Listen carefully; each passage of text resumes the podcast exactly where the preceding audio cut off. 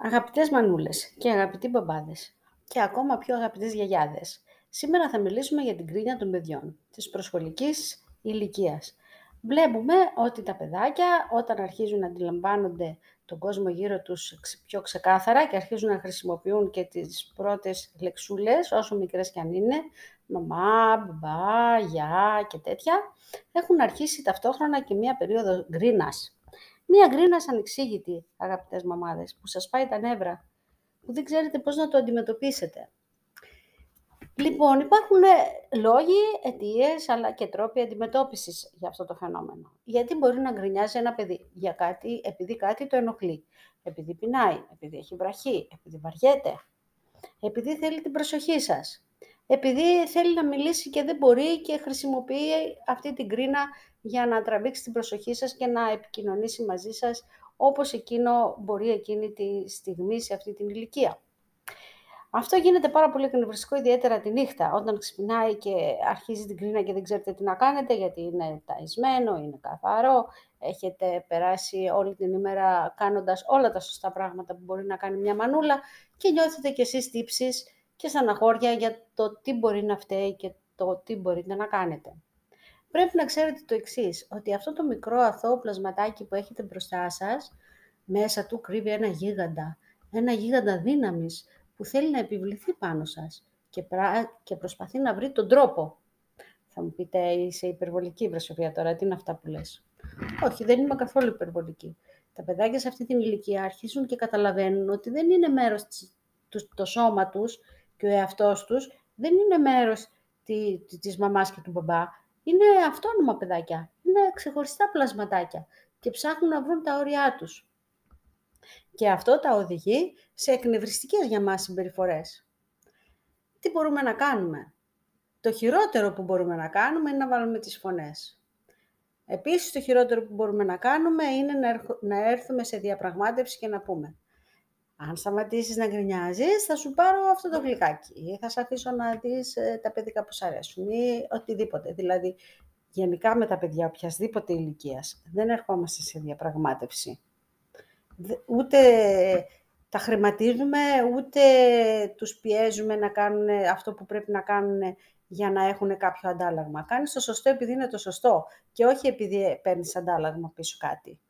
Αλλά αυτό είναι μια άλλη συζήτηση και για μεγαλύτερα παιδιά. Ας ξαναγυρίσουμε τώρα τι μπορούμε να κάνουμε με τα μικρά τα παιδάκια. Τα συμβούλευα τις μαμάδες, αφού είναι σίγουρες ότι το παιδάκι δεν έχει κανένα λόγο να γκρινιάζει, δηλαδή δεν πεινάει, δεν διψάει, έχει παίξει, έχει περάσει ωραία, έχουμε πει αγκαλίτσες, φυλάκια, πόσο τα αγαπάμε, είναι συναισθηματικά καλυμμένο, να πάρει οντοασπίδες. Μερικά παιδάκια λόγω χαρακτήρα έχουν την τάση να επιμένουν πάρα πολύ. Δηλαδή μέχρι εκεί που ένας ενήλικας δεν αντέχει άλλο. Και εκεί είναι η μεγάλη του χαρά, γιατί σε τεστάρει, σου βρίσκει το αδυνατό σου σημείο και μετά δεν σε αφήνει σε χλωρόκλαρη. Γιατί ξέρει ότι ό,τι θέλει να κάνει θα το πετύχει με αυτόν τον τρόπο. Δεν πρέπει λοιπόν εσείς να τους δείξετε ότι αυτός ο τρόπος πετυχαίνει. Πρέπει να κάνετε τεράστια υπομονή. Πρέπει να εξαντλείτε όλα τα όρια και να ξέρετε ότι ακόμα και οι φωνές στα παιδιά τις συνηθίζουν. Τα παιδιά τις συνηθίζουν.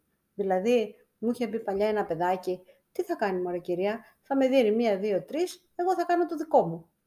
Δηλαδή, δεν είπαμε ότι θα φτάσουμε στο σημείο να το χτυπήσουμε τον βρέφος, έλεος. Αλλά και η αρνητική αντίδρασή μας είναι ένας τρόπος να προκαλέσουμε κατά το μυαλό του παιδιού την αντίδρασή μας. Δηλαδή, θέλει την αντίδρασή μας.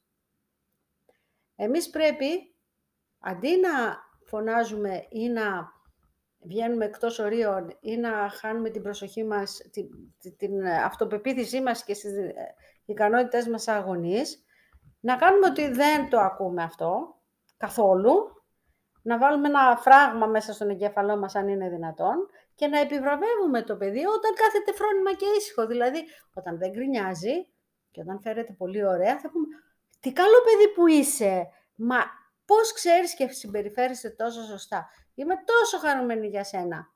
Για σένα, όχι για μένα, έτσι. Για σένα. Αυτά τα λίγα είχα να πω όσον αφορά την γκρινιά των παιδιών. Χρειάζεται τεράστια υπομονή και χρειάζεται να εξαντλούμε τα περιθώρια όλα της ηλικίας των παιδιών, δηλαδή μέσα στην ημέρα να κουράζονται από το παιχνίδι, να μην κάνει πράγματα, να μην τα αφήνουμε μπροστά σε μια τηλεόραση ή σε μια οθόνη, γιατί αυτό τους προκαλεί και εκνευρισμό στο τέλος που βγαίνει το βράδυ όταν ξυπνάνε. Έτσι. Όσο να μου πεις, τι θα κάνω τώρα. Έρχεται και χειμώνας. Το καλοκαίρι πήγαινα στη θάλασσα, πήγαινα στην παραλία, πήγαινα έξω. Τώρα τι θα κάνουμε στο κρύο.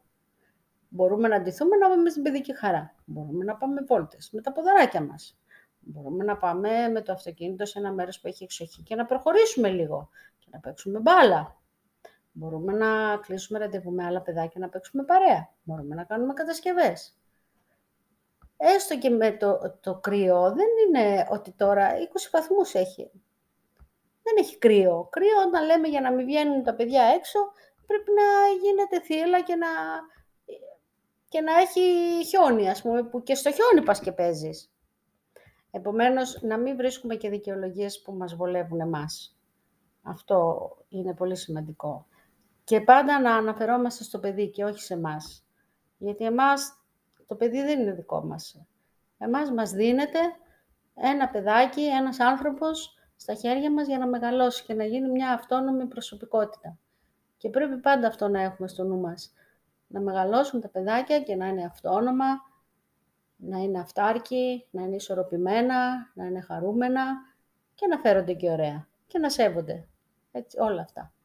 Αν θέλετε να με ρωτήσετε κάτι, μπορείτε να ρωτήσετε πατώντας το μήνυμα. Γεια σας!